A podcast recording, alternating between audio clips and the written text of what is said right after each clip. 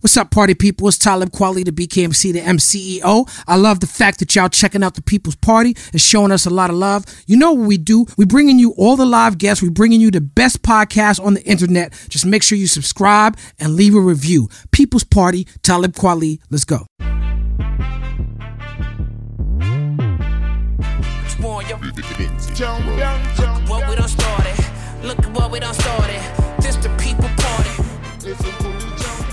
What's up, party people? You in the place to be. It's the People's Party with your host, Talib Kweli, the BKMC, the MCEO. Next to me is my lovely and talented co host. Always thoughtful, always thought provoking, always funny. Give it up for Jasmin Leigh, everybody in the place to be.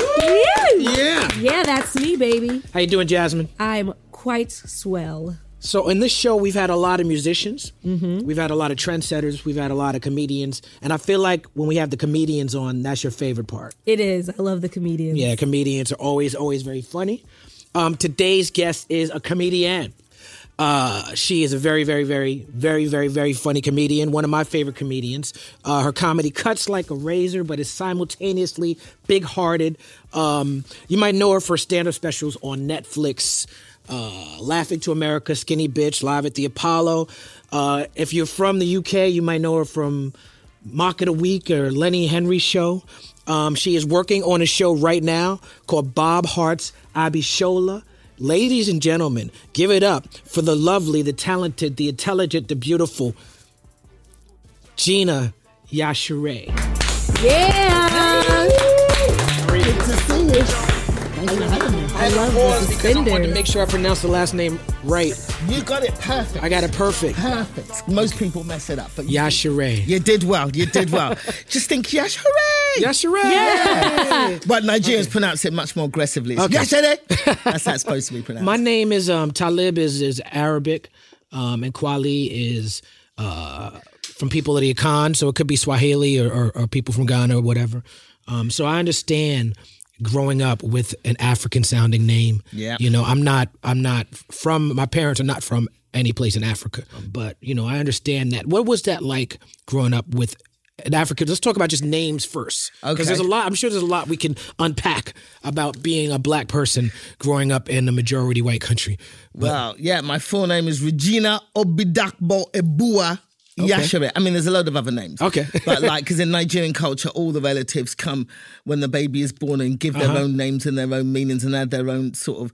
And, and what happens is your birth certificate ends up looking like a copy of the Da Vinci Code. So like, you gotta. So I, you Right. know, my mum picked the three the names, Right. and I'm named after my grandmother, Right. uh, Ebua. Oh, me I'm, too. Because uh, oh, really, yeah. Well, that's it. Because I'm a, apparently I'm a reincarnation of her.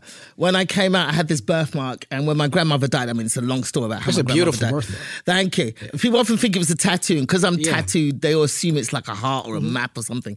But so when I came out with this birthmark, uh, my mother was like, "Oh, my mother has returned," and so Ebua, I got the middle name Ebua. But growing up with a African name in in England, Mm-hmm. when uh, we weren't cool at the time, you know, the only images of Africans on TV were Tarzan movies where we were running around cooking white people in pots, Right. Or we were on hung, uh, hungry on television with flies landing on our face and people going, "Please, please feed these poor." And these Mm-hmm. Were the only images of Africans.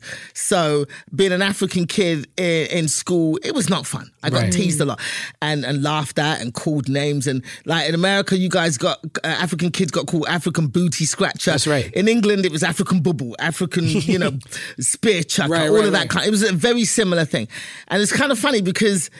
Because of the miseducation, Mm-hmm. you know, we didn't have no, you know, a lot of uh, Caribbean kids and African Americans didn't know their history Mm-hmm. because it was kept from them. A lot of, uh, I was brought up in England, so it was mainly Mm-hmm.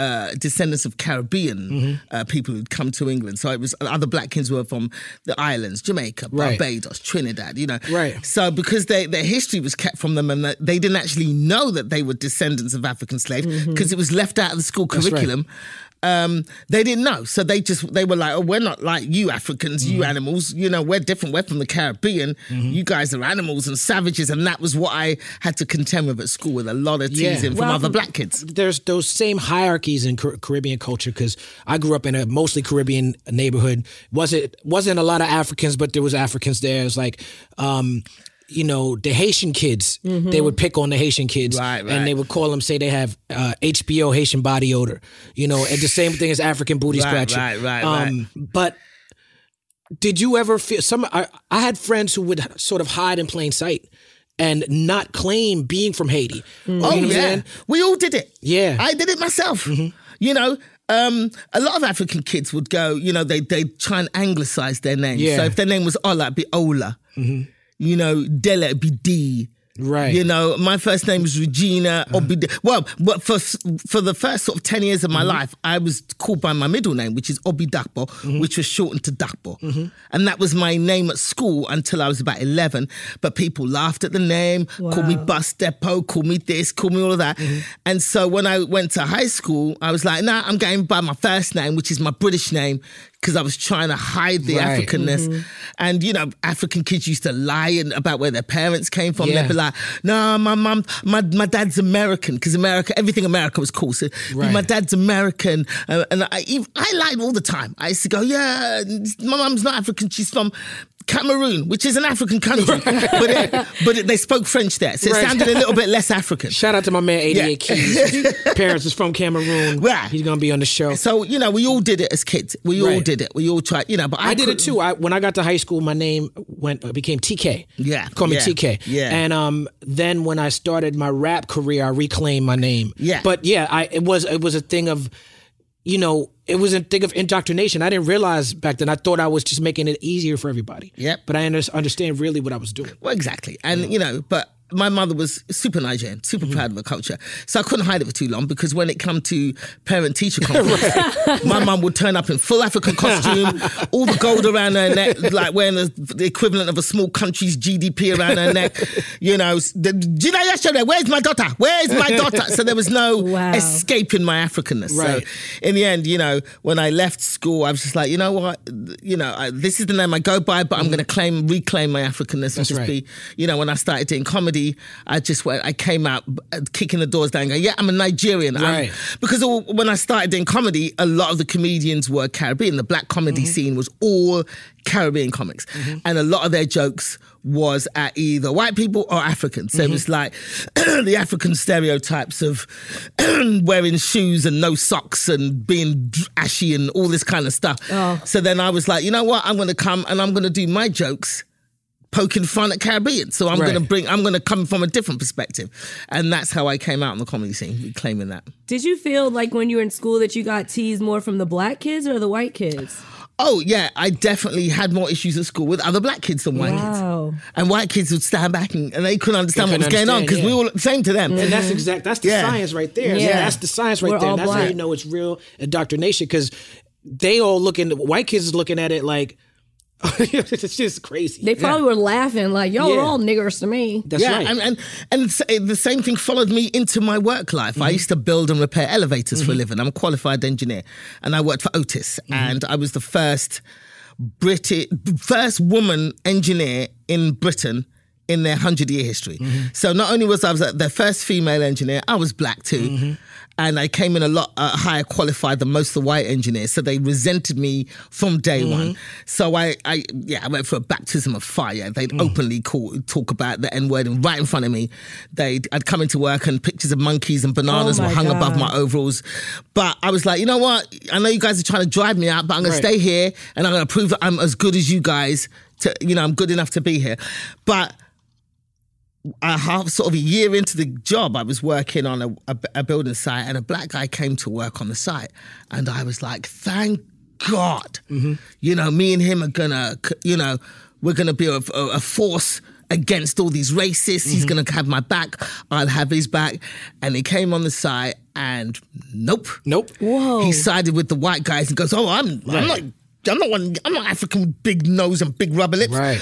I'm Caribbean. We were, and this was why, company man. Yeah, this is why I hate him to this day because he was like, our people were rescued by the white man. Are you serious? We were rescued. Wow.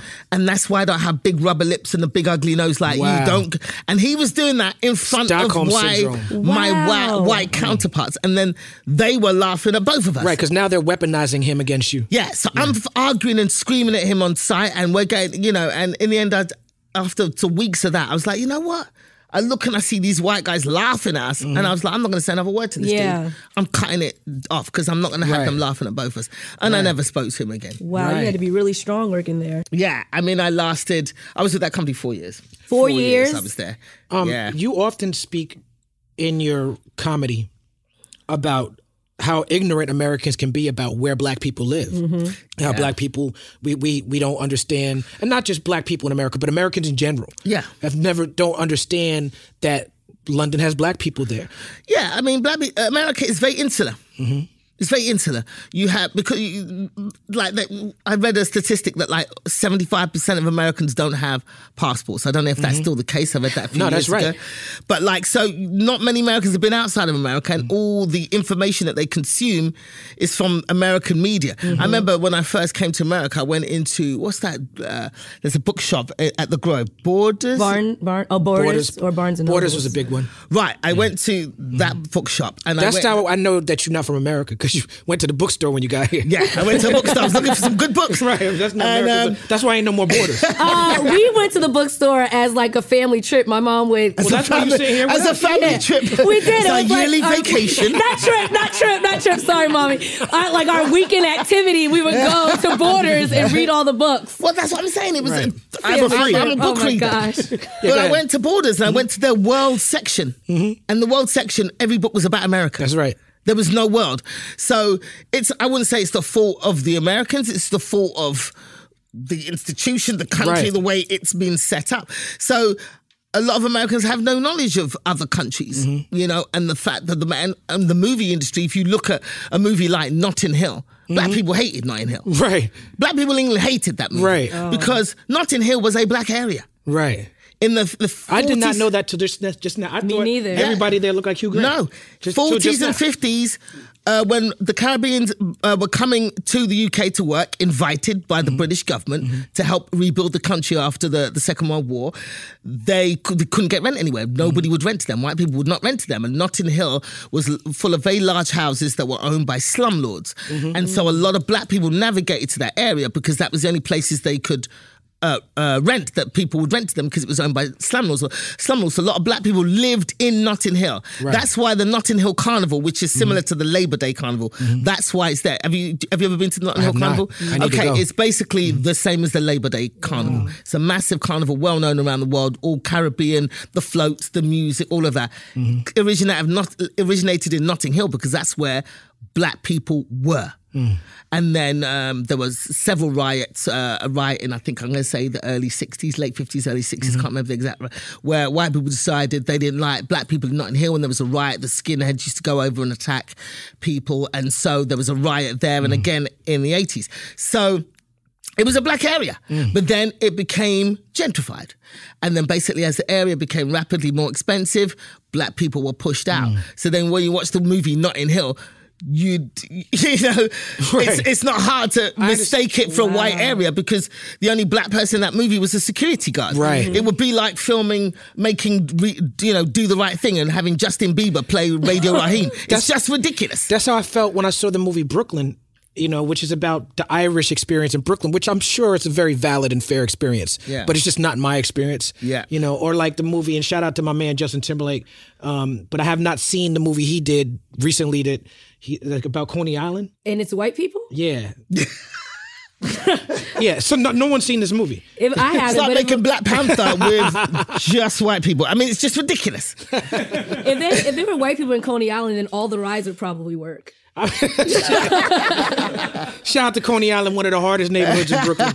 I love um, Coney Island I love Coney Island. It's uh, crazy that you say because I was one of the Americans. I don't have a passport, and also I You still don't have a passport? I buy me Leave one the Talib. country. Come Leave on the now. country. See the world. I, am I'm a starving artist. I need All right. a, I need a passport. You're gonna go with me. I'm going to London next week, and you're gonna come with me. Oh my god, I'm ready. All right. get your passport ready I didn't know that there were like a whole community of black people in London until I moved to South Florida and I met this guy who was a was Jamaican, but he was from England. Yeah. and he was like, "Yeah, my whole family lives out there," and I was like, "What? How?" Like I was like really in shock. Well, people don't realize that, that slavery was a worldwide phenomenon. America was not the king of slavery. In mm-hmm. fact, the UK, the Europeans were the worst. I, I, I You say they did it better. You said they, they, they England is the best at racism. Yeah, they are the best. I mean, the, the sun never uh, sets on the British Empire. Exactly. I mean, you, what what I said, what, how I do, I do a routine about it where I talk about how the British and the Europeans, as, as a rule, were better. Um, Americans did the equivalent. They stole black people from Africa. They brought them to America and work and, and forced them to work on plantations within the United States. Mm-hmm. What the Europeans did and the British did specifically is they they stole black people, but then they didn't bring them to England. Right. They had them work on colonies in the Caribbean. Mm. So and that's where the Caribbean people come from. Mm-hmm. So they did the Americans did the equivalent of stealing stuff, like stealing shit, but keeping it in your own house. Mm-hmm. Whereas the British stole shit but kept it in other people's houses. Right. So if you'd gone to England and gone, hey, you stole African people, they'd have been like, but where? Uh, where is the evidence? No, I didn't. So, yeah, and that's where uh, Right. Af- uh, Caribbeans, you know, the black people in Brazil, you know, Portuguese, the, the, the Mean- Spa- yeah. Spanish, They the spend the money with the queen on the on the on the dollar. In the Exactly. meantime, All the black people that are spread out for Europe are mainly descendants of people stolen from Africa. And that's why you get all that. And then obviously when when the UK needed rebuilding mm-hmm. and, and, and they needed jobs done that white people refused to do, they went to their colonies. Mm-hmm. You know, and said, Hey, Come to England, we'll provide a better life. Come and help your queen and country. Come to England and help us, and you know you'll have a much better life to raise your, you know your kids, whatever. And black people came in droves, and then they got there and discovered the whole thing was was bullshit. right. Um, I actually love uh, Nigerian culture. Right. Oh, Um, I feel like uh, Fela Kuti and the music, the Afrobeat music, got me to really love Nigerian culture. And I named my son Amani Fela. Oh, wow! Shout out to. Amani Fela. Um, you know, I've been to Lagos a couple of times, filmed videos out there. Um, talk to me a little bit about the range in stereotypes because some people. All stereotypes are bad. Mm-hmm. It doesn't like even if you say all black men have big penises, that's a bad stereotype. Yeah, know? it's based on you know Sexualizing Yes, men. sexualizing Yeah. the black man and, and animalizing him. That's really. exactly right. You know, that's what it's based That's on. exactly right. So the, the Nigerians enjoy a wide range of stereotypes, right? From everyone is rich, Yeah. and you know, especially when you're in America, uh, you have a lot of Nigerian families who, uh, in order to have their children come here, and you know. They work hard and they make a lot of money, and, and so people assume every, every time they see Nigerian, they think everybody's Nigerian. And then you have this the stereotype of the email scammers. Yes. right. Yes. Talk to me about the sort of uh, you know, just break down some of these stereotypes. Well, the Nigerian stereotype of everybody being rich. The, the thing is, uh, to get out of Nigeria Mm-hmm. and just to get into America, you have to have a certain stature in Nigeria because it Mm-hmm. Costs money. Yeah, it costs and it's money. one of the poorest places in the world when you go to Yes, Lagos. yeah, I've seen. I'm from New York City. And I thought, growing up in New York City, you feel like you know cities, and nah, nigga, not no. That's a fucking city. Yeah. Oh, yeah. It's a vast metropolis, and you got a small percentage of super rich Nigerians, but a Mm-hmm. lot of us are living in poverty there. But it's it's like any city in the world. You've Mm-hmm. got your haves and your have-nots. But the thing is, when the, when you Nigerians in America tend to be the highest performing and most successful Mm-hmm. uh, immigrant community because the type of Nigerians that get out of Nigeria are usually coming from money Mm-hmm. because it costs money to go and get your visa, grease those palms that Mm-hmm. you have to grease to get those visas, and then to, to show a certain amount. America's not letting any Nigerian immigrants Right. in unless you can prove that you're not going to be a drain on the system. So you Right. have to have a certain, either a certain amount of money or a certain skill set that is coveted Mm-hmm. in those countries before you can get out of Nigeria and get into those countries. Mm-hmm. So you tend to get more the not the cream of the crop, but the most affluent Mm-hmm. and most educated of the Nigerians who tend to get out and come to different countries, go to England Mm-hmm. to study or go to the, the, anywhere else in Europe and go to America. And so that's where that stereotype comes from because you're seeing our most wealthy and affluent and highly educated Mm-hmm. And they, and they are not representative of the entire country. I mean, it's a great representative. I'm not knocking it, Right. But there is a lot That's more exactly to us than that. There's We're more- diverse people. We Yeah. can be we can be brilliant and beautiful, and we can be stupid and ugly. We can be all those things. Exactly. And then the same with the scammers. Mm-hmm. You know, we every community has their criminal element. Mm-hmm. You know, in America, you got people that like to cut people up and wear their skin. right. Wait, what? You know, That's- we we You are the have king your of, of, of crazy se- serial killers and all that. Like, Yeah. we got that on lock. Yeah, shooting up Shit, schools, guns, shit like that. we You got guys that are on number lock. one in Yeah. gun culture. Number one. I just number didn't one. hear we were learned for cutting up people and wearing their skin. Like, Wow, I listen, know that go- was- That's why Hey. they see us outside. You need a passport. You know these things. oh, Yeah. God. but that's what I'm saying. Every community has their criminals, Right. Act, and, and as is, you know, we have a small percentage of people that are very good at scamming people, Right. You know, and I'm like, well, it's crime, Right. yes.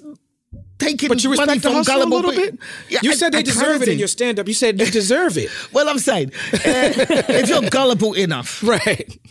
to send your life savings Mm-hmm. to somebody you've never met, Right.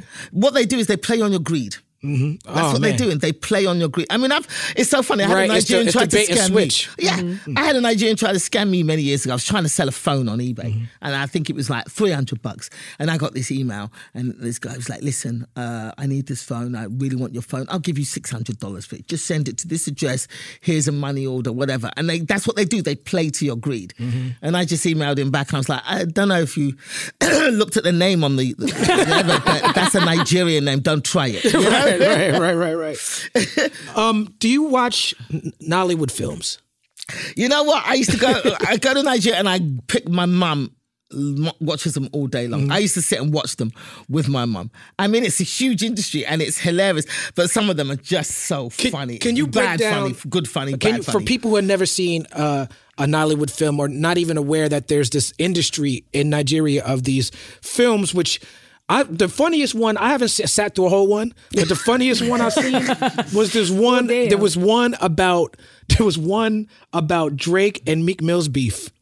no, Yeah, way. there's a Nollywood film about, and there's a I need to Nigerian get that one. Drake I need to get that versus Oh my God. a Nigerian Meek Mill, and then Oh, there's a. Nigerian Nicki Minaj in it that's causing a beef between them. Oh, I have to see that. Yeah. That sounds hilarious. I mean, there's a whole, we have our own stars. We have our own industry making our own movies in Uh-huh. right. Nigeria. And it's a huge industry. And um, it was based mainly on DVDs before because I used to go. That's right. I, when, I, you know, I'd go and I'd, I'd buy hundreds of DVDs and bring them back for my mum because my mum would sit and watch those movies. for me. Right. And she loves it. She'll like, you know, watch, watch, watch.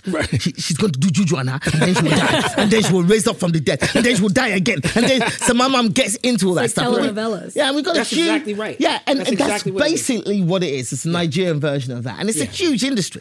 And uh, you know, I've, I've I've harbored thoughts about trying to be a Nollywood, mo- but. This You should do one. and this look, I don't even. No, you I, should I, do one. I went to Nigeria and I don't fit in with Nigerians. Nigerians were looking at me like Nigerians never actually believe I'm Nigerian. Funnily Right. enough, I've been like, and they go, so I meet Nigerians and I go, oh, your name is, you know, Uh-huh. Bola. Oh, oh, Kehinde, you're a twin. You're, you're. You're Ni-" and they're like, how do you know this? How did you know this? and I'm like, I'm Nigerian. But you know, I was born in England, but my parents are Nigerian. You're, Niger- you're both of your parents, yeah. The two of them, yes. The man and the woman, yes. The mother and the, you know, they just never believe that I'm Nigerian. I have to prove it every time because obviously I was born and raised in England, so I haven't got the mm-hmm. mannerisms. And, and then another problem with Ni- Nigerians and Africans in general, giving birth to children outside of, of their home country, they try to they try to get their children to assimilate, and they then don't teach the children the language. Mm-hmm. And that was a mistake my mother made. She never taught us the language. We were very Nigerian in every other way. Mm.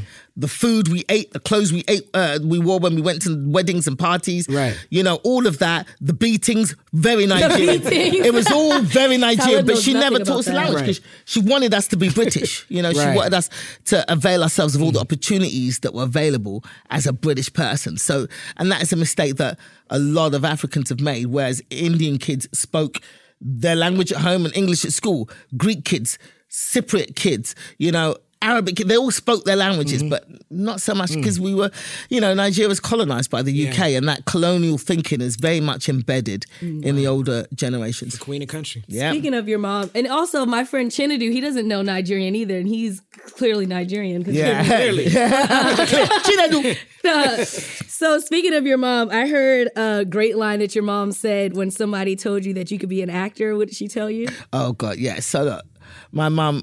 Look, when you when you're an immigrant you, and you have your kids in a different country, you want your children to get all the opportunities. And there's only a certain number of jobs. They pick the kind of vocations for their kids that they feel will provide the most stability, security, money. So in an African family, you got you know you only got a few choices of job: doctor, lawyer, accountant, engineer. Disgrace to the family. Those are the choices. so you know, as a young kid, I was very, I was a storyteller. I was a class clown. I was always trying to, you know, you know entertain people in mm-hmm. class because that was how I let off steam. Because my home life was so rigid and disciplined. So I'd come to school to let off steam. I'd be like, mm-hmm. ah, and so I was a bit of a performer. Mm-hmm. And I remember, you know, a, a drama teacher saying to me, you know what, you you should be an actor. You should be in entertainment. You're that, you know, you've got something. And I remember uh, she made the mistake of trying to tell my mum that at the parent teacher conference. You know, Gina should be. And my mum was like, acting, act. I tell you what, she can act like a doctor when she becomes a doctor. and that was the end of that discussion. Right. Hilarious. That's brilliant. I asked my mom why she never tried to make any of us doctors. Like she didn't believe in us or something. Well, America's that whole. Do you have a dream? Live the dream. Mm-hmm. You could be an individual. You can be whatever you Yeah, want. you can- But immigrants ain't got time for that. We don't. Right. Have, we've come here to do. You know, with a work ethic, we come to succeed. We ain't got time for dreams. We need to get that paper, and we need to build for our kids. You know, and that's Right. how it is. Let's talk about comedy a little bit. Oh, yeah, let's and the it. difference differences between uh, traditional British humor and American humor. And um, did you watch Benny Hill growing up? I did. I All watched- of us did. Yeah, you Everybody had did. to, Yeah, it was a massive show. Um, you've never seen Benny Hill. why you gotta? Call, I know I've never seen Benny. Well, Hill. I can't. bl- I can't blame She's younger you. than- she's younger Yeah, than- I can't blame you. It was a show that was on in the eight. I mean, I think he show ran from the seventies and eighties. It ran forever, right? Oh, yeah. It was very even a thought. slapsticky. It was, and if you look back at the sketches, it was very sexist. Very sexist. Very he was just grabbing on women. Oh, just grabbing asses, just running, grabbing, grabbing, tits, just that's that was slapping that's people. exactly what the Grabbing humor was. Yeah. Just It was- an old British dude, Old and you doing uh, you doing an impression of an old British dude trying to pick up a young woman in one of his specials as well. That seemed like some Benny Hill shit. The, hey, It love. is. So, all right, love, come on, come on. What? Come on, go. Ah, you Right. lesbian. If you don't want it, you don't want this. I fucking have it. You know? Yeah. And that's that was the attitude. Right. And that was the that- attitude on television. That's, you know, it was a different time. That comedy would never pass Right. today. But at the time, it was slapsticky and everybody laughed at it. Right. You know, uh, racist uh, comedy on TV was a thing that everybody laughed at. I remember my mum laughing at a comedian called Jim Davison, who was big on television in the UK in the sort of 70s and 80s. And he came from that old working man's club mm-hmm. comedy scene. So there was a working man's club where it was all white comics and did jokes to only white people. And it was mm-hmm. very racist. They mm-hmm. do jokes about wogs, which is what they call black people, oh. wogs and coons and packies, which is what they call Right, right. South Asian people. And they got away with that. And this guy came out of that scene and made it massive on television. Mm.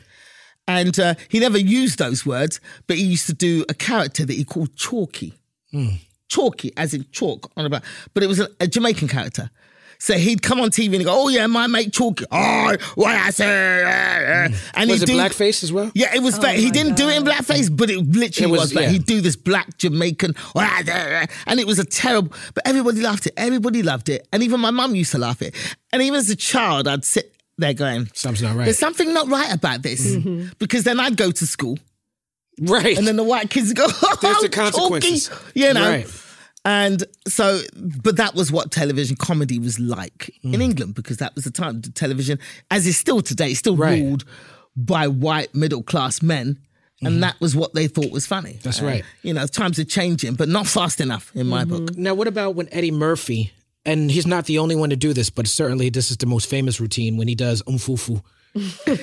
Yeah, I mean, yeah, it was just based on these. Oh, you know, it just it was cringeworthy Yeah. to me as an African kid. Mm-hmm. It was cringeworthy because kids would make up names. Mm-hmm. Oh, Mbubu, Ndubulubu. Is mm-hmm. that your name? Ngugu? And it was all that kind of stuff, and that just exasperated it for me. Right. And, and and as a kid, an African kid at school, then those jokes would then be replayed at my expense. Mm. It's crazy. You don't realize it because it's like now that I'm here and I'm like, wow, yeah, that probably isn't something that we should be laughing at. I mean, I mean, with all due respect, and we have two comedians here, and I'm a fan of comedy. Yes. With all due respect to the great, legendary Eddie Murphy, Crib. all due respect, there is a conversation to be had around Raw. You know what I'm saying? And I don't know where everybody f- falls on that, and I don't think this is the time to have that conversation. But I mean, look, it was a fa- it's a, it's a that's wonderful not the special. only thing. The, the umfufu thing is not the only thing you can go No, back and there's be like, oh, I lot wanna it. It was a wonderful special Yeah. for its time. Yeah, for its time. It was a wonderful You have to look at it in that lens. Yeah, it opened up the door for black comedy and the fact that a black guy could become a megastar and sell out a movie, a Mm-hmm. calling movie, a stand-up comedy. It was amazing.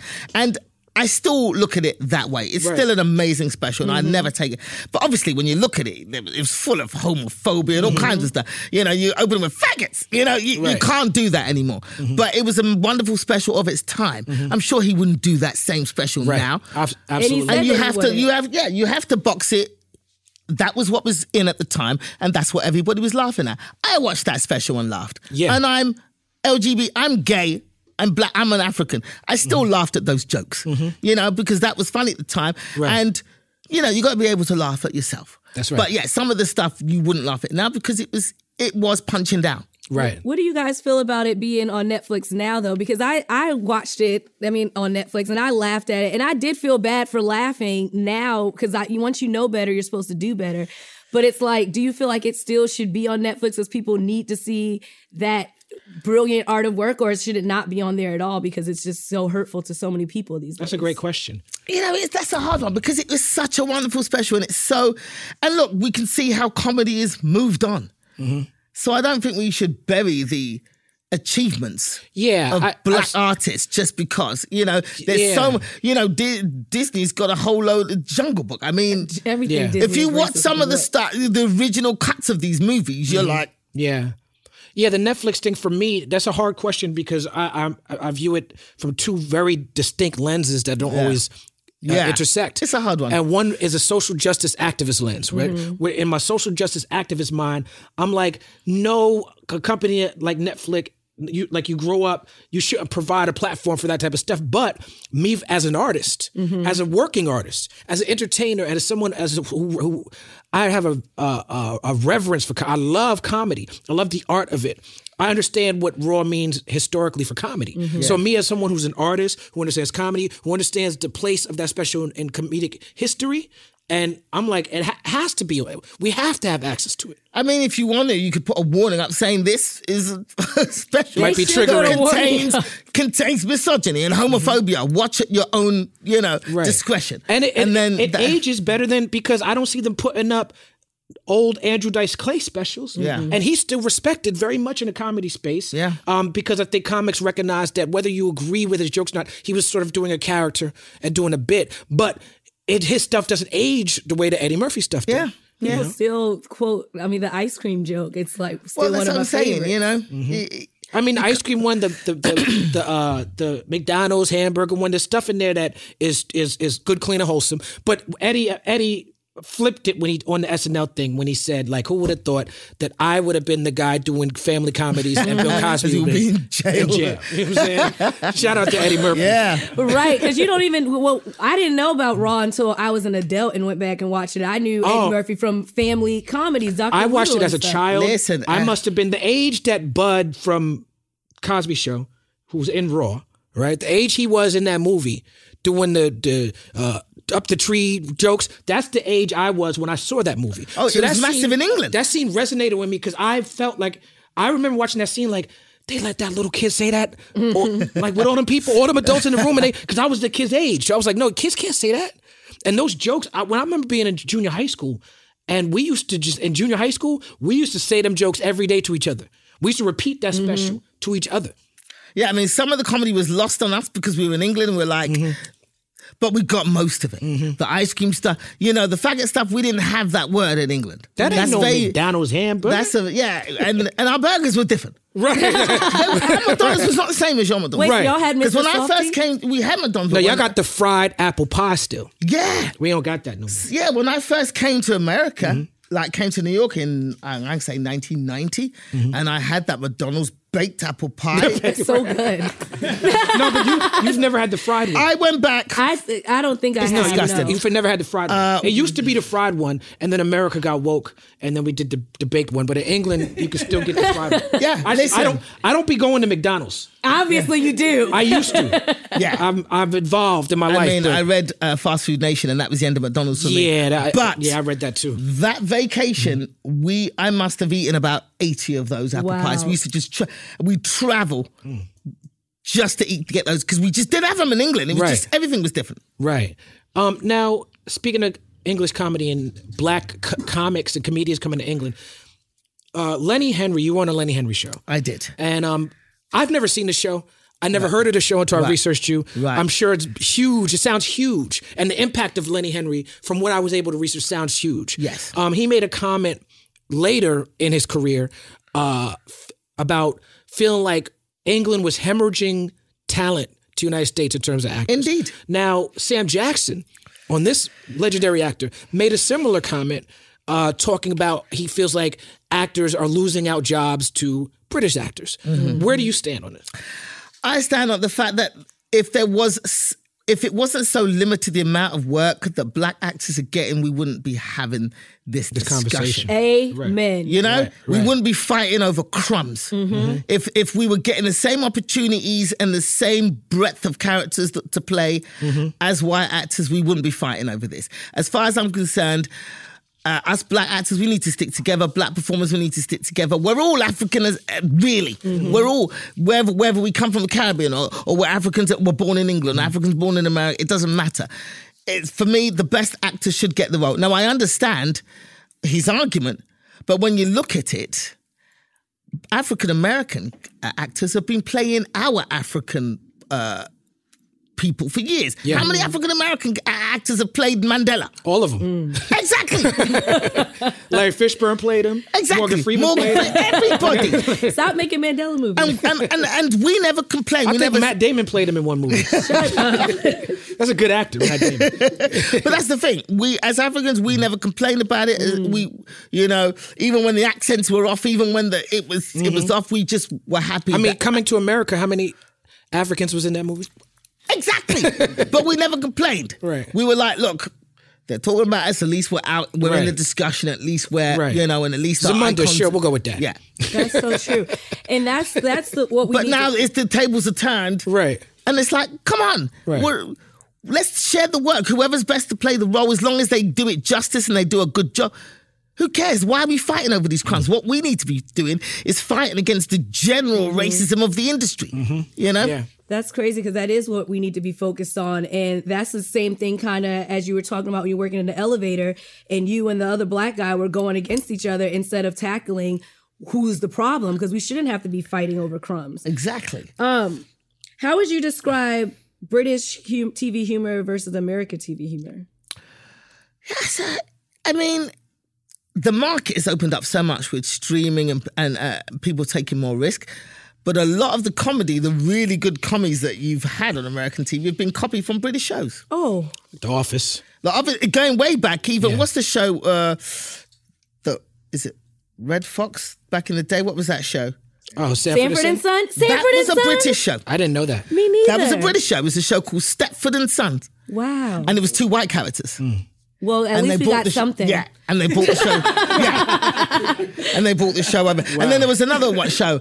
I can't remember the name of the American version, but there was a show about a white guy who used to go off. He was kind of racist, and he'd go off, and he had a black All in neighbor. the Family. Right, that was also a British show. Oh, wow. So a lot of your comedies, that your iconic American Mm-hmm. shows, have actually been copied from British shows. Mm. Um, so we're, we're kind of ahead of the game in the humor in that way Right. in that way. But it's so funny because as a comedian starting out in the mid 90s, I felt like there was more work in the UK for black actors in the 70s than there was in the 90s and, and now. Uh, because they had a lot of race based sitcoms. In Right. the 70s on UK TV. So you'd have the black neighbor walked, you know, lived next door to the white neighbor. There was a show called Love Thy Neighbor. And then when you watch it, it's immensely racist. Right. But black actors were working. Mm. You know, they were working Right. and working a lot. And, you know, I don't know whether they got equal pay to the white actors, but there were we had a whole generation of black stars from mm-hmm. the 70s which kind of fell off in the 90s. Mm. I used to watch a show. I I, I want to say it was called The Desmond Family. Oh, Desmond. Oh, The yeah. That was a big black sitcom. That was like in the eighties, right? yeah, that was in the 80s. I used to watch 90s. that. It was like on some channel. Random. Yeah, some random. But I remember it's like a, it was a Jamaican family. Yeah, it was a huge sitcom. Mm-hmm. But uh, the the British industry has this. I call it the nightclub policy: There one a- in, one out. There's an actor on it who was a young man who the first time I saw him was in Guy Ritchie's first film. Robbie Gee, probably. Yeah, a dark skinned bald yeah. head. Robbie Gee. Yeah, Yeah. yeah, yeah. I used to Yeah. like that show. Yeah, he's an actor. Because me coming from Brooklyn uh, and large Caribbean community, that show felt like very, very familiar to me, even with Yeah. the London accents. Exactly. Yeah. But you know, they had a nightclub policy, one in, one out. You Right. never got lots of. It was Desmond, Mm-hmm. and then it was over. That's still now. and then you know it was a struggle as a Mm-hmm. black performer to get on TV. And when you got on TV, you were always the token on other people's shows. Mm-hmm. Right. You know, you got a million white guys on TV. One white guy fails, like, oh, let's try him in this. No, that didn't work for him. Oh, well, let's try this with him. Mm-hmm. Right. But, but with us, it was like, oh, that that show didn't work. All right, see, black comedy doesn't work. Okay, Right. and that. That was how we were always Right. judged. It was very hard as a black act to get Right. your foothold in the door. And that's why a lot of black actors and black comics are leaving and coming to They're coming over America. here. I mean, I'm not saying it's, I'm not saying it's any less racist. Right. the glass ceiling is just higher. It's just hot. It's Do you know what I'm saying? When here, I hit the glass ceiling in England, I mean, because I was, I'm pretty well known in England. Yeah, I'm one of the you biggest. selling out houses? yeah, I'm, Yeah. you know, I'm one of the biggest comics in the UK. Yeah. and definitely one of the top black comic. or one- You know, me and Lenny, Absolutely. and a few others. Um, but I hit that glass ceiling. Hmm. So yeah, I come to America. Glass ceiling's a lot higher. At least when I hit it, I'll be a multimillionaire. I won't be crying so That's hard. right. Do you know what I mean? That's right. You know, it's another show that started over there. Shameless, one of my favorite shows that Yeah, started over that there. That was a UK show. Oh, I love Amazing. Shameless too. yeah. it's ending too. Uh, Shameless and the Shameless, Shameless has been on for like 70 years now. Well, they ran it way past the British show. thank you. Uh, Same they, The they, Office. We they take shit and run yeah, shit to they the could- ground. They, they, you, you guys have. I love those first two seasons of The Office. Yeah. um, I, I I watched them over and over again before they, it got picked up by NBC. Right, right, So when it got picked up by NBC, I was like, I'm not watching that. Fuck that show. And then I about four seasons went by, and they won some Emmys, and people started talking about it. And I went back, and when I went back, I fell in love with it. It became one of my favorite shows. Right, right, right. Um, let's talk a little bit about the British press. okay. Oh, Um, this is something I saw. I saw a um a tweet recently, and it was like a guy, a British guy, uh, a right wing guy. Who's who? Who's the right wing guys? Is that the the Tories? Everybody, yeah, the Okay. conservatives. the conservatives, right? Well, I call them the conservatives. The conservatives. The Tories. Right, yeah. the Tories. he, this guy was like, he was in Greggs, right, and he's he's tweeting from Greggs. Oh, is he? Yeah, Who's and he was guy? like, Who was that? Uh, This this is a random guy. This is a random guy, and he was talking about this vegan sausage rolls that they sell at Greggs, and he was very upset at these vegan sausage rolls, and he was like, these fucking vegan sauce or whatever the equivalent of fucking is in in his Fucking. di- fucking okay. I just want to say it's so hard for me not to do my No, accent. please don't. I'm not doing it. Oh, I'm God, just she- I'm working everybody really tries to do a hard. British no, no, no, no, no. But she has a whole horrible- character that she does. And we had Estelle here, and Estelle was telling her she can't be doing it. I've been discouraged from doing it. Yeah, I, I think I saw that. Yeah, done. this guy was he was in what was what was fascinating about this tweet is he connected vegan sausage rolls to terrorism to Brexit, right? And he was and to Brexit, excuse me, I'm confusing y'all with Candace Owens. Um, to Brexit, and he was very upset about and, and to Meghan Markle. He he connected all of them and somehow because she I saw a headline. We were talking back upstairs where you know the way they treated Kate Middleton is very different than the way they treated Meghan. And they would have a there was a headline that said uh, connecting her liking avocado to her uh, depleting the rainforest, and Kate Middleton liking avocado to Oh, she see, you know, she needs those omegas for the, the baby. baby. Right. It's so wonderful. Uh, it's- Right. The treatment of Meghan has just been disgusting. I mean, from the day that she came out on Harry's arm, Mm-hmm. black people knew this was going to be a problem. We were like, we're happy. We're like, oh, well, they're going to mix up the royal family. This will be good. Right, right, right. Not that she's the first black person in the royal family. She is far from it. That's right. Queen Victoria's grandmother was mixed race. Mm-hmm. They don't talk about that. But it was I was like, great, but you know, she's gonna get it. Right. I mean, look at the headlines that came out in the UK press when she first came out. They were, try- she's black, she's from Los Angeles, therefore she is from Compton. That was a headline. Mm-hmm. Meghan is almost straight out of Compton. That was an actual headline Wow. in a British newspaper. Mm. And you're telling me that this coverage has nothing to do with her race. Mm-hmm. Then there was another headline about her exotic DNA. Mm-hmm. There was another headline about, oh, from from picking cotton to the royal house. You know, all that kind of stuff. Mm-hmm. And it was just the coverage was just offensive, but we were not surprised by it. We're not surprised by it. And then when she, she, you know, when they got married, it just got worse. Oh, they were trying to pit her and Kate Middleton, who's William's wife, against each other in the papers. Oh, she's so pushy. Uh, one uh, TV uh, host in the UK used the word uppity. Uppity. This is uh, on the on te- on the Right. British television. And you should know the connotations of that word. When the baby was born, another celebrated radio and TV host put up a picture of a white couple holding a chimpanzee Wow. Mm. Disgusting. and then tried to claim it was nothing to do with their race. Mm-hmm. It was just that the whole royal media circus. And I was like, when I think Oh, that's- circus, I think that's a- clowns. I, I gotta. and I'm elephants. sorry. I gotta have respect for that reach. I'm. not- I, a good I didn't excuse. expect that one to go there. Oh, it's because it's monkeys. Because it's a circus. No. Ha. Yeah. I remember that headline. What the fuck? Yeah, so that's what I'm saying. And and that now that they've taken a step back, all the media is like, how dare they? How mm-hmm. dare this foreigner leave England, which is what we want anyway? How mm-hmm. dare they? and I'm like.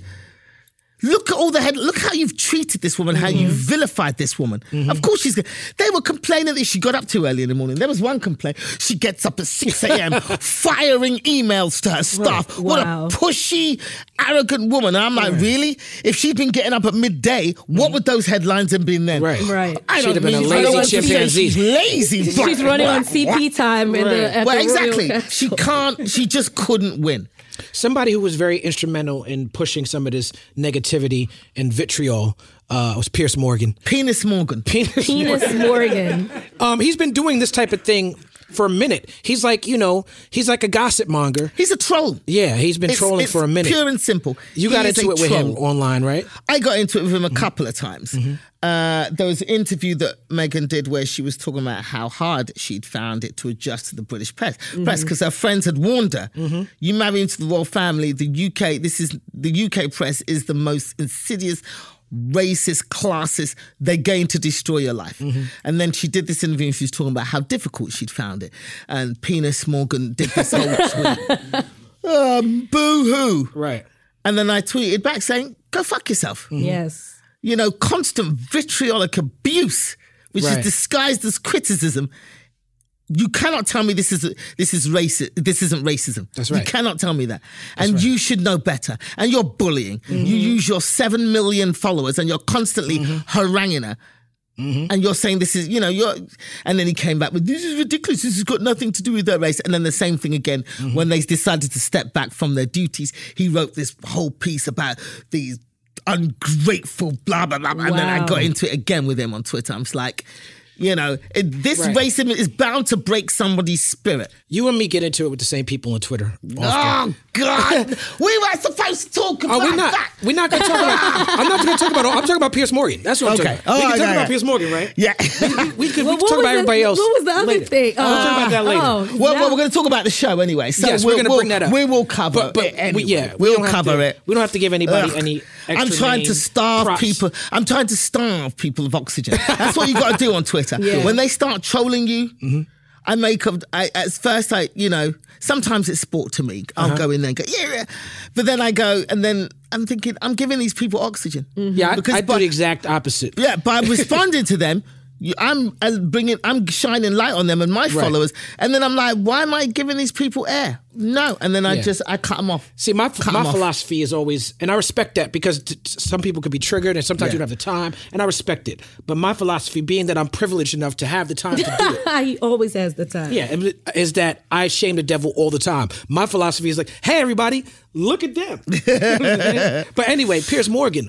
Um, it's funny because a lot of his tiffs online are him explaining why he's not racist because of some things he said. My my thing with him was he um was very upset because he wanted to say nigger really badly, you know. And this is a thing with sometimes with white people and the N word, um, is that you know they somebody like a Piers Morgan, his thing is like, look.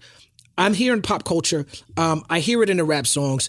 I hear black people calling each other nigga all the time. Why can't I say it? I really want to say it bad. Now I'm paraphrasing it, and this is my interpretation of his argument. But I feel like it's a fair interpretation. I feel like so yeah. When when I when I when I say that, I have to frame it in that way because I don't think someone like Piers Morgan understands that that's the argument he's making. Mm. Uh, but I wrote an essay called uh, "Nigga Please," uh, as you can find it on Medium. And I want to see that. yeah, it's I about to read that. I Yeah, it's wanna about read that. Piers Morgan and is going Yeah, these people don't understand. It's all about context.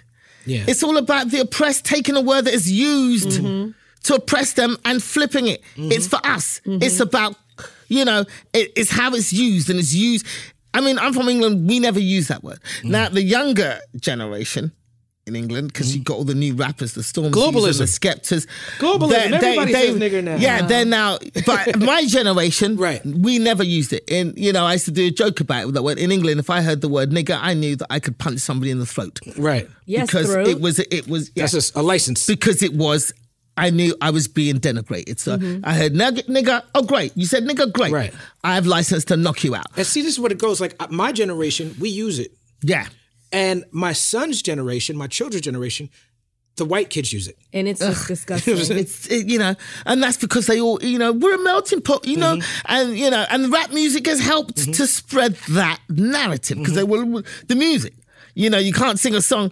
you're going to try and edit yourself while you're rapping the song. You know, You and I can, can understand though. that, but. They got to educate themselves. Yeah, why yeah, do yeah. we? Why do we have to keep educating it's- you on what? Go and study. Read a book. Being a non-racist is work, Yeah, and people just don't are gen- generally don't want to do work. You know. Yeah, I'm tired about talking about it. I'm just tired of talking about it. I can't help. I have to. Mm-hmm.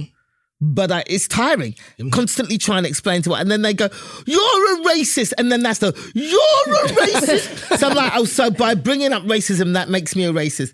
Because I said the words white and people in a sentence. I'm Right. now a racist. Racism is is not logical, Ugh. and so people try to apply rules of logic to racism, and they'd be like, "Well, how could I be racist? I like black co- comedy, or I have a black wife, or I like hip hop." It's like mm. you're assuming that racism is a logical thing to do. That a racist would be like, "I have this illogical thought process where I think white people are superior, but with every other aspect of my life, I make completely logical decisions." That's ridiculous. Andrew Jackson was a racist. They still, you know, Right. people owned slaves and had sex with those slaves. That's not logical. That's not logical.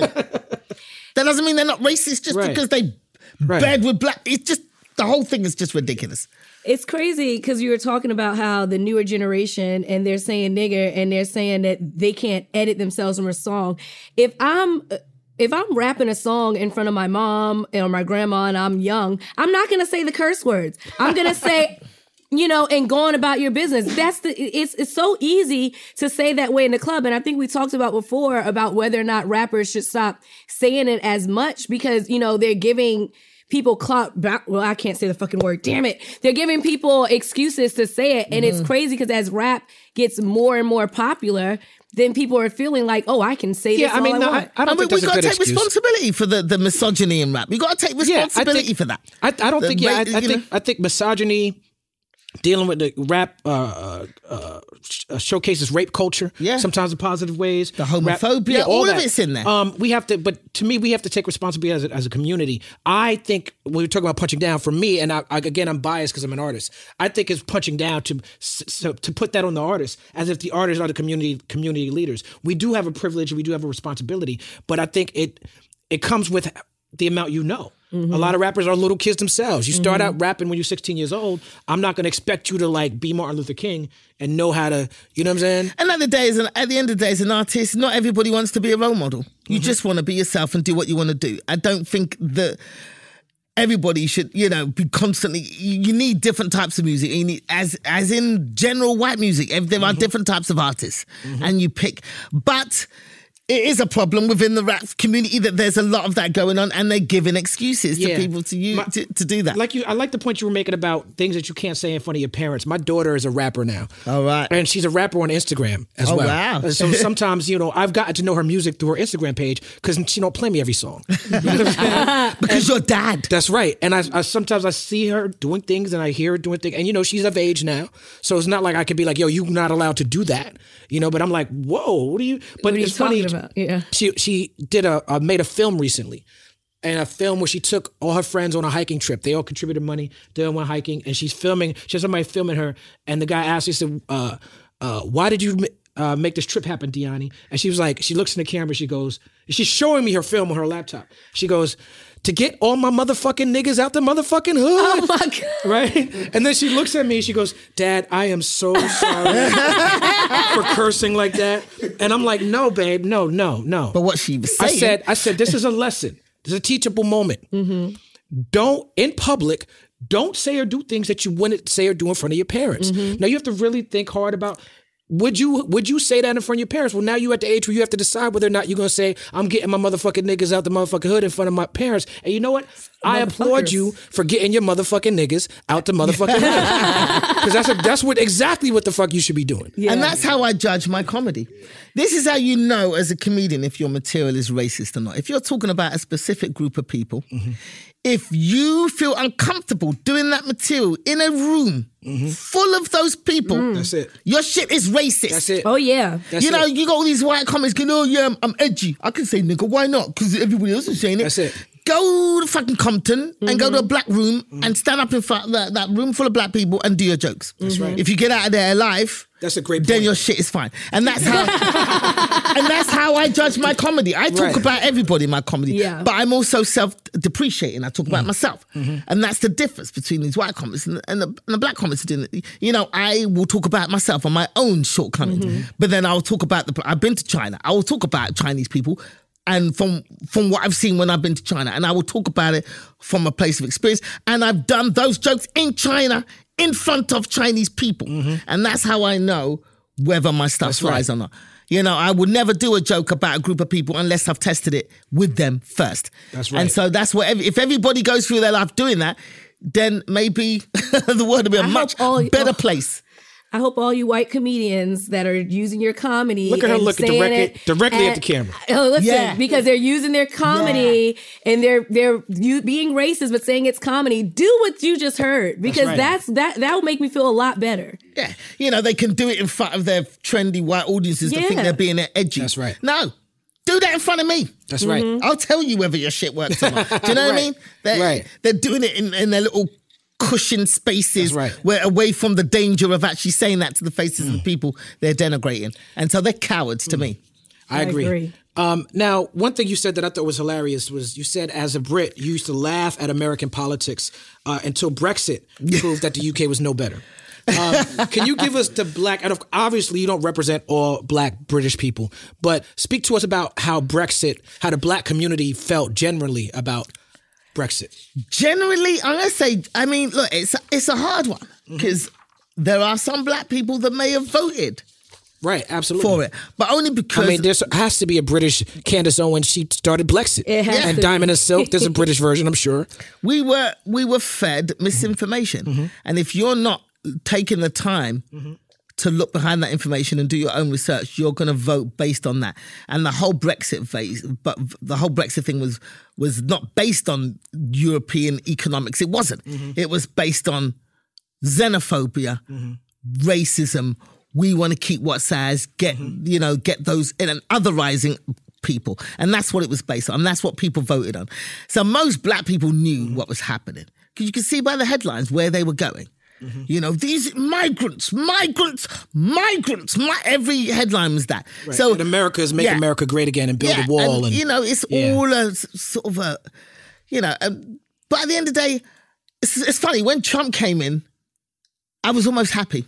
Oh no. I tell you why. I tell you why. okay. When Obama was president, everybody sat on their laurels. We got a black president. Racism is over. Oh yeah. People- we are now a post-racial society. Stop banging on about That's right. racism. Shut the fuck up. We got a black president. Mm-hmm. It's all over. People ask me what I was going to rap about Yeah. now that racism is over. Like interviewers would ask me that. But that's it. So Obama's president, no, and even though the horrendous abuse, I mean, I equate the treatment that Meghan got in the royal family. Mm-hmm. called him what- uppity what- too. Yeah, and with what Michelle Oh yeah, it was showing her Right. arms and got, it's the same thing. So, but they were like, oh. It's a post-racial society. You got a black president. Stop complaining. Racism done. But so everything. So black people. It was like the racism was bubbling under the sea, under the water. Mm-hmm. You could see it. You could see the racism. Black people could see it. White people couldn't see it. We could all see it still bubbling along under the Mm-hmm, sur- surface. So when Trump came in, it was like the tide pulled out. And everybody could see what black people have been talking about forever. So See the ocean floor. Yeah, so we can see everything, all its shit, all its dead fish, all its rotten plastic bottles, Right. everything. It's all there Right. for everybody to see. So in a way, it's horrible. It's been terrible, but so wake up. it's a wake up call. Mm-hmm. I mean, look, even with all this impeachment stuff going on, I'm still not sure that he ain't gonna get another term. I'm not either. He has a good I shot. think at winning. Positive He's got a good guys. shot, He's not. He's not going to get another term. Look, Like, let's not even speak. we that. live in Los Angeles, in New York, and San Francisco, which are pocketed left wing, Mm-hmm. forward thinking, woke ish people. The majority of America is not. Yeah. Mm-hmm. The majority of America still believe that everything on Fox News is true. The majority of America still believe that everything that's being that they're being told in the newspapers is true. Mm-hmm. And unfortunately, is those people that are pushing what the narrative is going That's to right. be. So I And- would not be surprised if he got in again. And I'm even if he it. loses, he could still win because he lost the election, the Yeah. popular election last time. You know what I'm saying? Electoral college put him in, so yeah. he has a, he does have a good shot. I mean, you know, the racists have been unleashed. yeah, You know, th- these racists who were scared to say what they really thought in public and kept that shit quiet. Now they've been like, ha ha! Yeah. Trump- our king has arrived. he um, and they call him king, they call him God. Yeah. Trump retweeted neo-Nazis 75 times on the campaign trail. No one reported on this because the, the scuttlebutt at the time was he's going to lose. But then he won, and then they got in Charlottesville and they marched in publicly and said Jews will not replace us and blood and soil. And then they murdered a woman. And the next day he was like, "It was very fine people on both sides." Right. This is a this is a, a very beneficial relationship on both sides. Yeah. He has Stephen Miller in there. He got Steve Bannon in there. Well, Steve Bannon left, but he was in there. Um, but speaking of that type of racism, uh, you were on a show, popular show called Mock of the Week, Mock of the Week, yes. and yes. you said if I was still in England, I'd be the token blackface Yes. on Mock of the Week. Yes. For people who don't know what Mock of the Week is, because we don't hear, tell us what that is and what did you mean by that statement? So Mock of the Week is a panel show. Mm-hmm. It's a panel show which is hosted by a comedian called Dara Ó Briain, and they have different comics come on every week. And you know, make, it's called Mock the Week. So you're mocking the Mm-hmm. Mock week. the week, okay. So you're looking at the news of the week and, and making jokes about what's been happening in popular culture, in politics, or whatever. And that's the basis of the show. And uh, it was very white male dominated. It was a Mm-hmm. lot of, you know, it's England. A lot of white male comics get the most opportunities. Mm-hmm. Uh, and um, I was booked. So when they were accused of being sexist and racist and not booking enough other comics, the BBC used to come back. No, we, we booked Gina. We no, Gina's been on the show 18 times, whatever it was. It was a, I, I was the most booked black comic and most booked female comic. Mm-hmm. But that's because I ticked so many boxes. They're like, we need, we need to make, we, we made, we need to sort of stave off these racism. Right. uh, You're like a two accusations. threefer. Yeah, so you know, Lesbian, we've got a black woman, lesbian, fit and parents. let's get her on. Yeah. And so I was, they were booking me for the show a lot, and I tend to find find myself when I lived in England as a comedian. Mm-hmm. That's I tend I tended to find myself in those situations a lot where I was the only black or the only woman or whatever on that show. So I was Mm-hmm. filling these quotas, and I'm good at what I do. Let's not get it twisted. I'm fucking good at what I do. So they Mm-hmm. got everything in that. Not only was I the diversity field, I actually came and brought my own. Mm-hmm. So they booked me a lot. But then it got to a point was like, well, when am I going to get to host this show? Mm-hmm. When when am I going to be the bride and not always the bridesmaid on Mm-hmm. these white guy shows?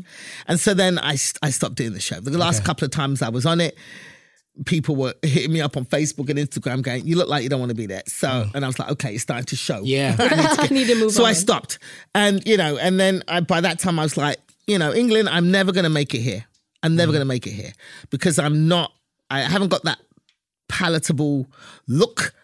You know, when they when they want to put forward black comics In the UK, it's a very palatable. You have to be a certain look. You got to be a certain demeanor. You got to be not too threatening. Mm-hmm. And I was none of those things. Mm-hmm. So I knew that I was never going to get elevated to the mm-hmm. status that I, you know, the that was becoming of my talent and my experience because there were guys that had come through with me that used to open for me and then went on to become stadium filling comics and these were guys that opened for me so i was like this is i need to get out I, I, mm. i'll either stay here and become a bitter angry person being jealous of the newer comics coming through and getting opportunities or I take my skills elsewhere Right. and and take a risk and just go, you know, fuck it, I'm gonna go. So, you know, I'd been a fan of America since I was a kid. I'd always wanted to live in America since childhood. I thought you had, you guys had better candies than us, better toys, better bikes, Not better chocolate though. better cho- No, you don't like our chocolate. No, you don't have chocolate. You have brown oil mixed chemical stuff, and that's You not don't real like a. Snickers bar. I've But heard the you. candies were I've heard you bashing American chocolate Your before. chocolate, your chocolate is disgusting. that's the only reason why I'm not 300 pounds because I'm a huge fan of chocolate, but I don't eat American Okay, chocolate, okay. and that's the only reason why I'm not fat. But uh, but yeah, I, I'd always wanted to come to America, Mm-hmm. So I was like, you know what? Let me go to America. You know, let me see if I can, you know, hold my own amongst all these amazing comics out in the states. You know, because we've been watching all your stuff. Mm-hmm. Right. We've been watching all the comics. You know, we used to get the the the bootleg DVDs of Def Comedy Jam and all that kind of stuff. So You were the first British comedian on Def Comedy the Jam. only British only- comedian Hello. on Def, Only, the first and only people. yeah. So you're a you're a lesbian comic, Yes. whatever. Up until some months ago, I was a lesbian comic too. I'm still in the family. I'm still We in the hired her because she ticked all the boxes too, and then she left the And box then she flipped. and then I got a boyfriend. but, uh, but no, like I know when I first started comedy, like I was really like you know stressed out at first. I'm like, oh, do I have to be the voice for all lesbians? And you know, do I have to you know fight the good fight and make sure that my comedy is just you know pro everything? Like, did you feel that way, or do you run your career that way? Oh yeah, when I first started out in comedy, I was firmly in the closet. Firmly. Oh, okay. Firmly. Um, I didn't look like this when I started out. I had long, straight hair, and you know, um, because I was not, you know, look with the society at large. The LGBT community has not been fully accepted yet, mm-hmm. and I'm black as well, and I'm African, and my my mother is very Christian. So, you know, because of the colonialism and the, mm-hmm. you know, so all of that made me ashamed of who I was. So when I started doing comedy, I was like, there was no way I'm talking about this. Mm. And also starting comedy as a woman and a black woman in a white male dominated industry, I was like, I've already got two things against me. Mm. I'm not gonna add a third. Mm. So let me just let me just get really good at this and build up my name. And then if later on I want to come out, I come out. And that's how I did it. Right. And that's how a lot of people have done it. Mm-hmm. Wanda Sykes didn't come out till later in her career because it was just, you know, you had, we had enough going against us. Mm-hmm. And so I was just like, I concentrate. In a way, it helped me, and in a way, it hindered me. Mm-hmm. It helped me in a way in that I had to concentrate on doing. I mean, I was still going out with guys at the time here and there, so it's like I've, I did try the penis. I did not a gold partake in the penis, but I had to try and do different material that wasn't about sleeping with men, Right. dicks, all of that kind of stuff. Because I, it would have been lying. Mm-hmm. So the first six to eight months of my career, I was doing that stuff, and then I was like, "Come on, this is not really me." Mm-hmm. So I needed to look at material other than that. So then I concentrated more on my culture, mm. being British and Nigerian, where I come from, and, and doing that stuff. So it made me stand out from all the other com- female comedians because I wasn't doing that kind of material. So it helped me in a way for the first sort of eight to 10 years. But then it got to a point where I was completely omitting an, an entire section of my life mm-hmm. because I was closed off. And, it- you know, I didn't come out until after I got to the States. People knew. You know, I had mm-hmm. girlfriends, all my friends knew. There were rumors all about me in England. and whenever I do interviews, they'd ask me about my sexuality. They'd go, So, what are about these rumors? And I'd go, I ain't saying yes or no Right. if you're telling me I'm not funny, then we're gonna get into an argument. But I don't. Right. But who I'm sleeping with is nothing to do with my comedy None of right your now. So business. don't ask me that. None of your business. Right. But then it got to a point where I was like, you know what? I don't give a fuck anymore. I'm just gonna do this. I am who I am. I'm making my own career. At this point, I'd moved to the states. Uh, I was making my own specials because I was like, I'm not waiting for Netflix. I'm not waiting for mm-hmm. Showtime. I'm gonna make my own specials. So I was putting my money, taking my money, saving my money, booking mm. a theater, selling those tickets myself, mm. pounding the pavements. Like my second special, Laughing to America, was made in San Francisco in this little theater called the Brava Theater. And nobody knew me. So I was flying out to uh, uh, San Francisco every week, pounding the pavements, giving out my flyers, doing as many radio interviews as I could to fill out this thea- theater. And I, I hired a crew and made my own special. And That's beautiful. three specials. I made them myself. So I was doing my own thing. So I was like, who am I scared of? You, these people ain't giving me specials. They're not giving me anything. I'm going to be who the hell I am. And so that's when I was like, you know? I'm going to just start talking about my own life, whatever. Take me or leave me.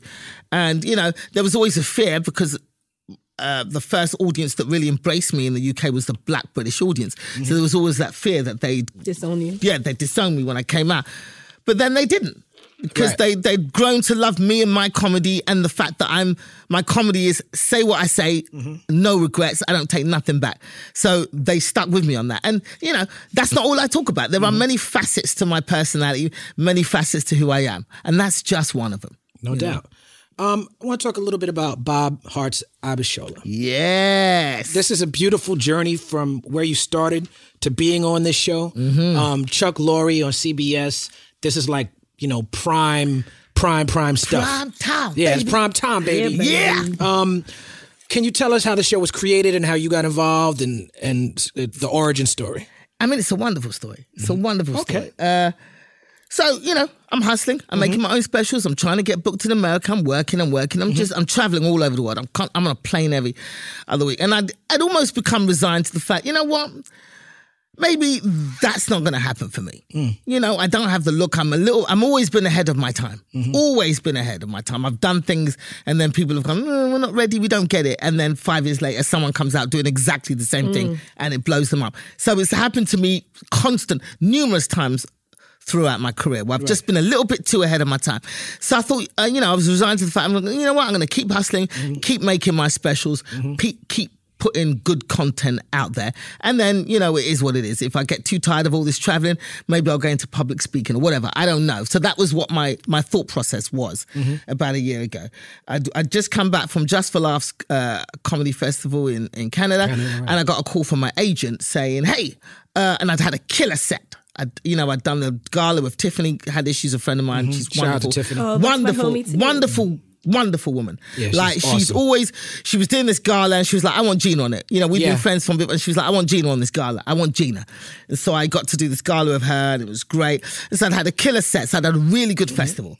Came back and my agent calls me and goes, Oh, uh, I just got a call from Warner Brothers. Uh, Chuck Lorre wants to meet you. You need to fly over to uh, Los because I was living in New York at the time. Fly over to LA and meet Chuck Lorre. And I was like, oh, Chuck Lorre.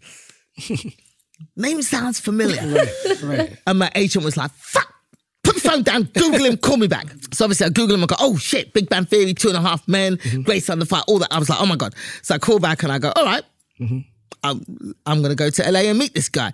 And my agent was so excited. My manager was so excited. They were like, oh my God, if he's wanted to meet you, you know, that means he could be wanting to do a show with you. This could be amazing. This could be fun. And they were very excited. Now, normally I've had many meetings like that over the years and they've always led to nothing. So, I- Yeah, yeah, yeah. so I'm like, yeah, whatever. But with this, because they were so excited, I started to get a little bit, despite myself, I started to get a little bit excited. And uh, so they, they were, he, he was like, yeah, they're going to fly you over. So I'm like, good. They fly me over first class? And my agent was like, no. Oh no. And I was like, well, no, I've just come back from months on the road. Right. If they want to meet me, want you know, I, I just Googled Chuck I just Googled Chuck he's, he's worth six hundred million dollars. Most He's worth six hundred million. He they can afford first class. So call him back and say I want first class. Yes. So it went back Oh, and forth for a power while. play. Uh, yeah, you know, I know my worth. You know, Yeah. and that's the thing. Know your worth, people. Know your worth. Amen. So then they they call back and we're like, all right, we'll fly you first class. So they fly me out to LA. I go to the meeting with them. I walk in the room and it's Chuck Lorre and it's two of the guys, Al Higgins and Eddie Gorodetsky, who have helped and create a lot of the shows, Mike and Molly and Kominsky. So I walk into the room, I sit down. Uh, and long story short, Chuck is like, okay, so you're wondering why uh, I brought you here? And I'm like, yeah, tell me. And they're like, well, uh, we really love Billy Gardell. From Mike and Molly. Yeah. And I'm Right. like, all right, what has this got to do with me? and they're like, uh, so we we really want to make a show with Billy Gardell, and we're thinking, and you know, Chuck and Chuck had had this idea. He'd been to Africa and he had an epiphany, met met all these beautiful people, and he's like, I want to make another show, not Mike and Molly, but I want it with Billy Gardell, but he falls in love with a, a, a Nigerian immigrant, and I go, okay, interesting, Right. That sounds like a very strange pitch. yeah, strange bit. And I was like, so you want me to play the Nigerian woman? and he goes, not necessarily. So in my head, I'm like, well, then what the fuck am I doing? Why the fuck am I? What the fuck? In my head. in my head. In the room, I was like, I love your yeah. inner voice. Yeah, inner voice. In the room, I was like, very interesting. So what would you like me to do? right. So they were like, well, we're three white guys. We can't write this show. Mm-hmm. And uh, we'd like to bring you in as a consultant. And I was like, in my head, I was like, "Fucking consultant? You brought me over here.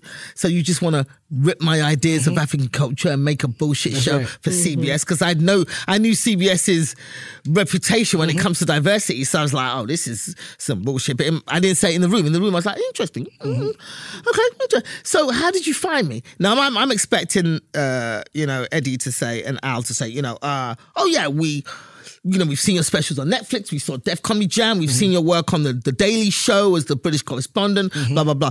And he went, oh, um, we typed into Google Nigerian God. female comics, and up he came. And, Oh my god. and in my head, I was like, motherfucker, what the fuck? in my head, in my head. Okay. Kicking him in the throat. Yeah, yeah. In the in the room, I was like, oh, interesting. No, So- I just it just brought me back to Eddie Murphy Raw. Oh He said god. he said when you go in the dictionary, it could be a picture of me like and you know, and and th- that you know, they were honest and truthful.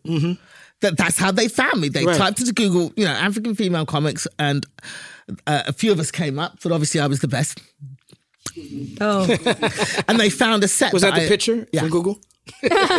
and they found a set that I did. Well, I Mm-hmm. was. I don't know if you've seen this set. It was. A, it, it was a, Live at the Apollo. was a UK show. Funny enough, people think it's the the Mm-hmm. The, the Apollo Hammersmith. Yeah, it's the Apollo Hammersmith, which is three times the size of the Harlem Party. It's That's a right. huge TV show. We do Black Star shows there. Yeah. oh, you did? Well, there you go. Plug. So it's a huge theatre, and uh, it's a TV show, and it's the biggest stand-up comedy show in the UK and Europe. And I did a set there where my mum was in the crowd, and I talk about my mum and the immigrant experience and how my mum was uh, was a hard, you know, she drove us hard. And this is one of the specials you did yourself. no, this was just a TV set. A TV, it's wow. a TV show. Yeah, Right, it was right, a right. TV show. Okay. I did this set, and it was so funny because I used to get trolled in the UK. All she talks about is being black. All she talks about is being African. All she talk, and I used to, and it started to get into my head. Mm-hmm. And so when I was about to do that show, I was like, you know what? I'm just going to do a straight observational set. Mm-hmm. I'm not even going to talk about my African heritage, just to prove to these trolls I can do whatever comedy Mm-hmm. I want. But then two days before recording the set, I was like, fuck these trolls. Exactly. I'm gonna do what the hell I want. Right. So I did my material that I was gonna do about my mum, and my mum was in the crowd, and I do a routine, and my mum just stands up, Yeah, I've seen this. and the whole theater goes crazy. And my mum is just like, Wow. "Mhm. Yeah. yes, that is me. I am the one. I am the one. so that clip went viral. And that was the clip that they found. Can you imagine if I hadn't beautiful. done that That's set right. And had just done a regular That's exactly right. routine? I wouldn't be on this TV show now Stay true to yourself. Stay true. so to I yourself. stayed true to myself, stuck with my own instincts. So they found that set. And so, you know, the, Eddie and Al told me the story later where Chuck was like, I want to make this show African immigrant woman and Billy Gardell. And then he'd, he'd come in the room uh, about a week later and they and Ed- Eddie and Al had found that set and they'd had it paused on their laptop. And Chuck had come in a week later and goes, forget this show, scrap it, because it's not going to work. How are we going to find a female Nigerian comic to help us with this Are you thing? I know three Forget it. that I Scrap can't the whole idea. And then- Obviously, he's never seen a Nollywood movie. yeah, no. You had to. so then Eddie and I were like, what about this woman? And then they just turned the laptop around and pressed play. And then my set came up and mm. Chuck watched Wow. it and laughed and went, was like, get her over here. That's beautiful. So that's how they came about. So then I originally came in as a consultant. I, I originally I said no to it. Mm-hmm. I, went, I left the meeting with them and I said, Because that is a strange pitch. yeah, I mm-hmm. called my agent and my manager, and I was like, "This don't feel right. I'm gonna say no, nah. To tell them thank you, but no thank you. I'm gonna say no." But luckily, I've got people around me who can tell me when I'm being a fucking idiot. Mm-hmm. My brother and my best friend, Lila Rowe, is my best friend in the UK, and my brother, my younger brother Edwin. He's younger than me, but he's way smarter. Mm-hmm. And he calls me and he goes, "You're my older sister, and I have to give you your respect as my older Ni- Mm-hmm. si- uh, sibling in Nigerian culture. But you are one dumb fucking bitch. Take the gig. Right. Take Right. the gig. This is a massive opportunity. You're too blinkered on your stand up.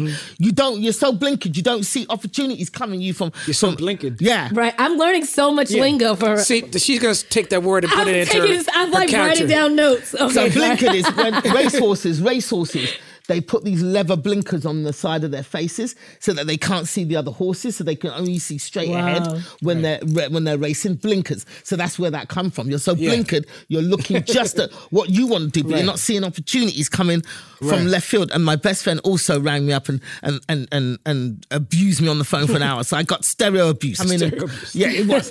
so I was like, all right, I'll come in and consult on this show for a few days Mm-hmm. and then I'll go about my business. But then once I got in the room with Chuck and Al and Eddie, I realized they were genuine. Mm-hmm. We all kind of fell in love. We were vibing. And then I was like, you know what? This could be an opportunity to make a really good show. So then I started pitching Mm-hmm. and ideas. a platform to Nigerian culture. But this is what I'm saying. So I was like, you know what? I'm going to really put my all into this, even if they only can get, you know, give me a few days of money and then send me on my way. I'm going to give it all.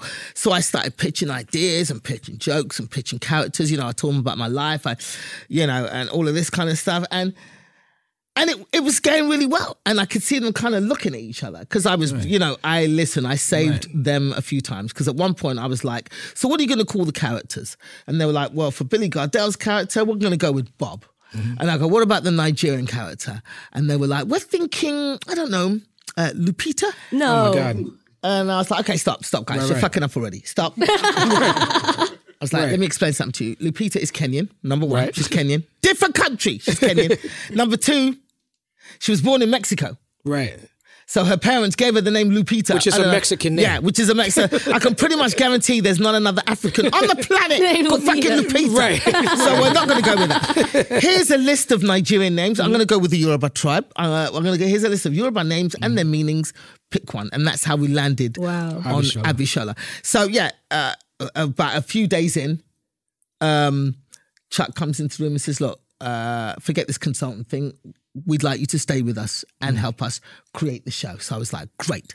So then And I it's like mine from your experience. Yeah, uh, yeah. So I was mining, I was creating characters, Mm-hmm. and then obviously I'm thinking, this is going to be a show on CBS. Mm-hmm. I'm a performer. Yeah, put me in. I don't want to play Abishola. Because they thought I wanted the role of Abishola. Mm-hmm. Because Chuck came in at one, but I was thinking ahead. I was like, okay, I, my dream as a comedian, if you've read any interview with me, my dream has always been to be the best friend on someone else's sitcom. I did. Ah. I did read that, and when I thought that, I thought of Dave Chappelle's recent special when he was talking about Kevin Hart, and he said that's a very strange dream for an African person to have. Mm, to be the, uh, always been my dream. Yeah. No pressure. I come in, I steal scenes, I Mm-hmm. bounce, and I use that to sell out theaters. Because my first love is stand up, always will be. So whatever I do on television, whatever, I don't care about being a movie star. I don't want Kevin Hart's career. It's too much scrutiny. I I'm don't not, want all that. I'm not Theo. I'm Cockroach. yeah, I just. but the best be- friend always Yeah. gets bo- gets steals the scenes. Yeah, Everyone I want to be the remembers friend, best come in, do my da da da da, Right. and then use that to sell out theaters and arenas. Right. That was always been my dream. So when we started writing the show, I was like, I started pitching different characters, Mm-hmm. and I was like, you know what, Abishola needs a confidant, a Mm-hmm. friend that she can go and talk to about this white guy chasing her, Mm-hmm. and so the character became Woman on the Bus. She, my character had no name; it was just called Woman on the Bus. Then halfway through uh, Chuck comes in and goes, uh, All right, we're going to start casting this. CBS are interested in making this pilot. If you want the role of Abishola, you're going to have to audition with the other actors. And I turned to Chuck and I was like, I don't want the role of Abishola. Chuck, I want Woman on the Woman bus. on Woman the on the Bus. Bus. And Chuck looked at me and he went, You're very fucking smart. and then and that's how it became the show. It became, and uh, we we we cast a wonderful actress for Lake Oluwafoyeku to play She's yeah. She's really good. phenomenal. Yeah. Mm-hmm. The cast is phenomenal. I saw. I mean, um, you have Chuck Lorre. He has access to. Yeah, but the thing is, it's, it's so funny because he has the access, but you never, you know, you're not aware of all these Ni- this Nigerian talent out Oh, there right, in the right, world. abs- yeah. So we auditioned some wonderful people, and I made sure I sat in the audition room Amen. so that when these actors came into audition room, they see this face. And they know it's not bullshit. Mm-hmm. That's this, right. is, this is a good project. So I made sure I was there. I saw uh, Shola Adewusi, who plays Auntie Olu. I saw her on Chewing Gum. Mm-hmm. And I remember thinking, I'm gonna I'm gonna make a show about my life, and I want her to play my mum. So then, when the Right. role of Auntie Olu was coming up, I said to Chuck and the guys, "Look at this woman, Shola Adewusi, uh, on chewing gum. Get her to audition." And she was in England. She's Mm-hmm. British, Nigerian, like me. She auditioned in England. She blew it out of the water, and that's how she got on the show. And so, yeah, and it's That's great. It's You're a beautiful- providing opportunities for Ah, people. Yeah, that must it's- feel it's awesome. wonderful. It's So many gems you've dropped, so many lessons. You, please, oh, Yeah, it's, it's beautiful. It's beautiful. Nigerians are like, you know, uh, uh, over the moon about it. The show's doing well. Mm-hmm. You know, the ratings are going up. You know, people are loving it, which is wonderful. Because at first you see it and you go, what is this? What is this weird name? Yeah. What is this? It's odd. And so people are finding it. It's taken longer. Yeah. But it's it's rising nicely and people are finding it and falling in love with it. The interesting thing about this story to me is that you know Chuck Lorre is this rich, privileged white man who's you know has all this power, and so to see a show on mainstream television, um, the first gut feeling I have is like, okay, well, that's a brave choice for him, but. Is it brave for him? It's it's. I don't think it's brave. I don't think brave is the right word. When I when I hear your story, and I think about the preconceived notions I have of someone like him, and and and you've confirmed some of them when you walk in the room and they're like, "It's Lupita," and you've, you've confirmed some of this thing. Um, brave is not the right word because he doesn't have anything to lose. He won't be any less rich if the show happens, right? But, he didn't have to one. do it. but and that's what so the And, word. You know, so I see him as a visionary almost Well, in that he takes these risks and he's like, well, we'll try it. And he loves the project. I agree. I think the word is commendable. Mm, Like I, I, I shifted around because I, as brave, I'm like I don't know if that's brave, but it's certainly commendable. It's commendable that he would stop and look at the world around him and be like, something's missing. Let me try. To, let me ch- attempt. In his willingness to learn. Let me attempt to provide. and the something fact that he brought me in, mm-hmm. because the arrogance of you know somebody like that mm-hmm. would be forgiven for being arrogant and going, "I'm Chuck Lorre. I can make anything. I've made a show about a bunch of physic physicists, mm-hmm. a massive hit, a bunch of nerds. I can do anything." Right. And he could have been arrogant and gone, "You know what? We can write this." We can write this, but the fact that he was able to look outside himself and go, no, I need and help. be that self aware to go, no, we need somebody from that background Yeah. to make sure we get this right. Right. Extremely commendable. That's and right. I'm forever grateful to him for doing that because he has changed my life. No doubt. Because, you know, I am now a co creator of a prime time sitcom on, Mm-hmm. t- on television in America. I'm a producer on the show. Mm-hmm. I'm a writer on the show. I, you know, there's no, you know, I'm making sure that uh, as it's as authentic as possible, and I'm acting on the show. I Mm-hmm. Mean, wow. It's beautiful. Yeah. Um, we had Anthony Anderson on, and uh, he has a show on Black Blackish on, Oh, on show. ABC, which is also has a similar issues to CBS, and they're owned by Disney. And, Yep. You know, um, and we talked about about with him tackling progressive issues and tackling uh, controversial issues within this frame of mainstream, you know, primetime television.